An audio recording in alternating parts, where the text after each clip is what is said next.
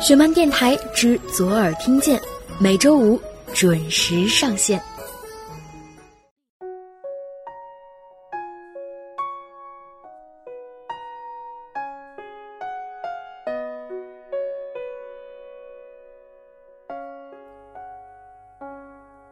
如果我们是一见钟情该多好，然而情势对我真的有点不妙。你知道我在你面前总是微笑，因为算出会在之后的每分钟咆哮。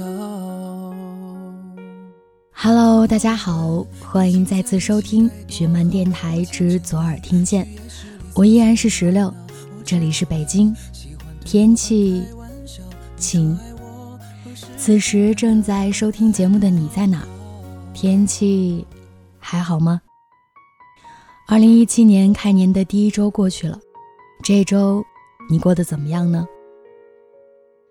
今天的节目中将要跟大家分享到的故事是之前公共微信推送过的一篇文章，原名叫做《你会遇到对的人，也会收获更好的自己》。如果在听节目的过程中，你有任何想说的，或者是在今后的节目中想要听到的，都可以通过微信关注我们的公众平台十七 seventeen，数字的十七和英文的十七，把你想说的话直接留言发送给我们。也可以通过微博关注左耳工作室或小石榴欧尼，石榴是水果的石榴，欧尼是欧洲的欧，尼采的尼。依然会有很多朋友问如何查看每期节目的图文版和歌单。那想要查看原文和歌单的朋友呢，可以通过关注我们的公共微信十七 seventeen，数字的十七和英文的十七，根据导航栏查看每期节目的图文版和歌单，或者是直接回复“雪门电台”来获取节目内容。接下来，一起来听今天的节目。孤独不将就，想念不回头。记录人：雅西。青春岁月里，有没有那么一个人，让你痛彻心扉的长大？从小到大，我都称得上是那种漂亮的女生，身边从来不乏追求者。高中的时候，我的成绩并不好，而他是隔壁班的学霸，数一数二的优等生。或许每个女孩在懵懂的年岁里都有一个英雄的梦想，学霸的世界，总让我们情不自禁地感到好奇。他并不是那种很帅的男孩，却很特别。那个时候，我总觉得自卑，不敢靠近他，生怕他发现我的不完美。直到有一天，我收到了他的信，他在信里说喜欢我，说注意我很久很久了，只是追我的人太多，他总是望而却步。那种感觉就像是做梦，我只觉得幸福从天而降，整个人都轻飘飘的。那天之后，我们正式在一起了。和所有恋爱中的女孩子一样，我沉浸在无尽的甜蜜之中。我们在一起两年，为了让自己配得上他，我努力的改变，拼命学习。遗憾的是，终究还是没能实现和他考同一所大学的梦想。毕业那年，他考上了重点大学，而我连普通的录取分数线都不够。那一刻，我慌了，我害怕他就这样离开，害怕我们之间就这样结束了。我哭着问他愿不愿意等我，他说：“你要努力好好复习，我会在大学等你。”那年冬天下了很大的雪，我一个人熬过了一天又一天。他走的那天，我追着车跑了很远，直到再也看不见他的背影。擦干眼泪，我告诉自己要努力，一定要考上他的学校。或许这份感情感动了老天。第二年，我终于可以去有他的城市上大学。我欢天喜地地把这个消息告诉他，可他并没有想象中的激动。再后来，我去到他的城市。我以为我们终于可以在一起了，直到我去找他，他的同学告诉我，他早就交了新女朋友。我不敢相信的跑去问他，却看到他挽着另一个女孩走过去。后来我才知道，原来从一开始我就是一个赌注，是他和别人打赌说，学霸只要动动手指就能追到校花。我哭得昏天暗地，我不敢相信自己视若生命的感情竟如此荒谬。那天之后，我生了一场大病。梦醒的时候，你才发现自己多可笑。那一刻，我决定抛开过往，让他从生活里消失。后来，我考上了研究生，也交了新的男朋友。听朋友说，他和女朋友分手后找过我，而我已然有了新的生活。亲爱的姑娘，那些不懂事的岁月里，爱情并不是全部。你终有一天会明白，也会慢慢长大，时间会证明一切，你会遇到真正对的人，也会收获更好的自己。记录人柠檬，爱一个人会卑微到尘埃里，然后开出花来。曾经有那么一个人，让我明白了这句话的含义。那是高二的暑假。理科特别差的我报了补习班，而他就是其中的一个辅导老师。虽然是辅导老师，但其实他也只是比我大两届的大学生。有一次我看向他，发现他正对我笑，露出两个迷人的酒窝。那一刻，我喜欢上了他。然后在我的不懈努力下，我们在一起了。暑期的补习结束，他回到自己的学校，我也开始备战高考。开始，他一放假就跑来学校看我，接我放学，陪我吃饭，给我补习物理化学。那段时间我特别快乐，我还发誓说要努力考去他的学校。可是我高三的第一个学期还没完，他就退出了我的生活，没有任何预兆的离开了。我还以为他是怕耽误我的学习，或者是不是他得了什么绝症。后来我才觉得自己的猜测有多么可笑，还帮他找那么多借口。其实，不爱了就是不爱了。当时我拼命挽留，可是没有结果。接下来的那几个月，我整日以泪洗面，这可一点儿也没夸张。后来我终于熬过了高三，毕业的那天晚上，全班聚餐，我们都喝了很多。我也趁着醉意拨通了那个以前不敢打的电话，一次、两次、十几次，我听到的都是冷冰冰的回应：“对不起，对方已拒绝您的来电。”可我不甘心啊，又疯了似的发短信祈求他见一面。可笑的是，还是没有回应。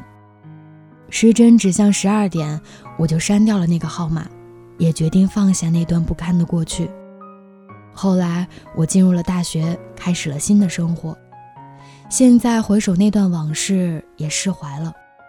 生命中本来就有一些人，只是匆匆给你上一课，然后再离开。而我们要做的，则是等对的那个人，即使晚一点儿也没有关系。记录人思雨。前不久，我认识了 H 小姐。第一次见到 H 小姐的时候，是在我家楼道里，她搬着很重很重的箱子，我好奇地走上前去帮她搬箱子，可她却一把把我推开了。我非常生气，冲她大骂：“你是不是有病啊？”可就在我说完之后，她竟蹲在台阶上哭了起来。我当时就在想，我的言语攻击力什么时候进步到这种程度了？可事实上和我一点关系也没有。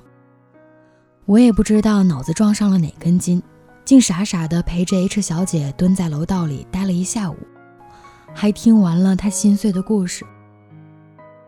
H 小姐和男朋友是在大学认识的，他们谈了两年恋爱，重点是 H 小姐追了她男朋友整整三年。她说，五年的时间里，她只有三次真正的笑过。第一次，她收下了他写的情书；第二次。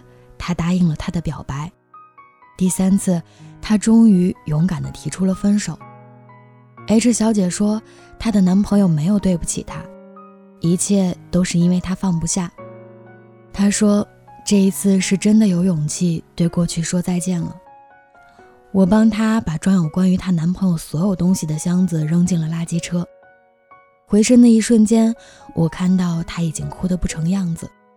虽然我不知道她经历过什么，但却能够感受到她的那种心碎。起初我很奇怪，世界上为什么会有 H 小姐这种明明很爱却要放手的人？直到我第二次遇见她，她是来感谢我的。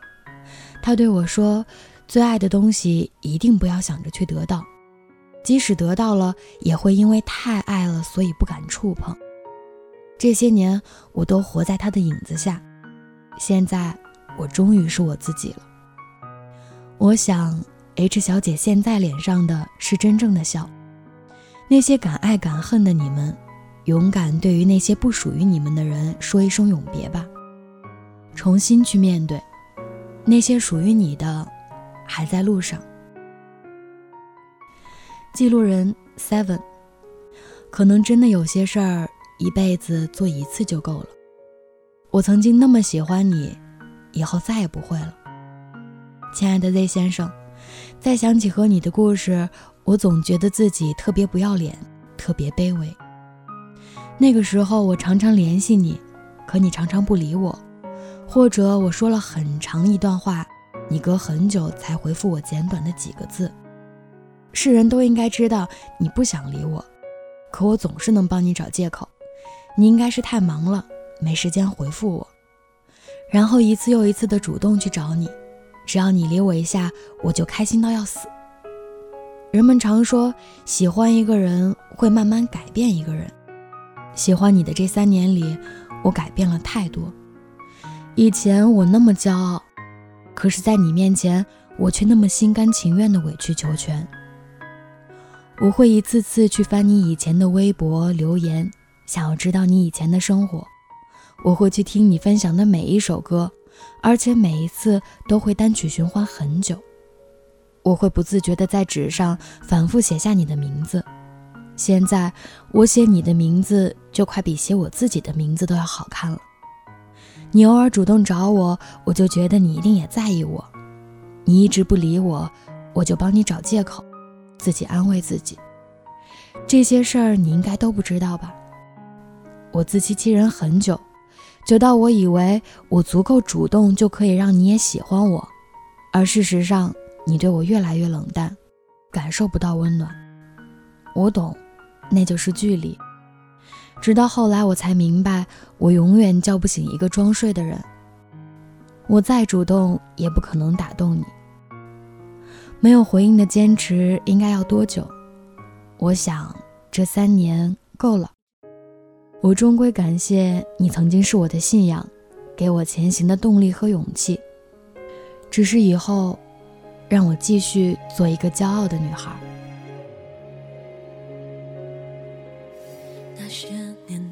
颜色渐渐淡掉。而我很好，只缺了些烦恼。也曾想过，若再遇到，礼貌着微笑说你好。回忆就像电话，偶尔打扰。他说过去是善意的玩笑，我仰起头，不让泪往下掉。如果各自安好，就应该放。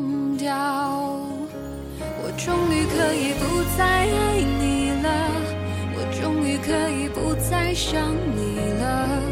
日子填满了，心却空空的。我知道是我不好，我终于可以不再爱你了，也终于决定放过自己了。笑过的嘴角，哭过的眼梢，时间在这一刻却静止了。说再见，你好。故事到这里就分享完了。此时正在收听节目的你。有什么想说的呢？珍惜你所遇见的对的人，至于那些错的人，就放下吧。时间会慢慢告诉你，你会遇到真正的对的人，也会收获更好的自己。如果你有任何想说的，或者是在今后的节目中想要听到的，都可以通过微信关注我们的公众平台十七 seventeen，数字的十七和英文的十七，把你想说的话直接留言发送给我们，也可以通过微博关注左耳工作室。或小石榴你，我们下期再见，拜拜。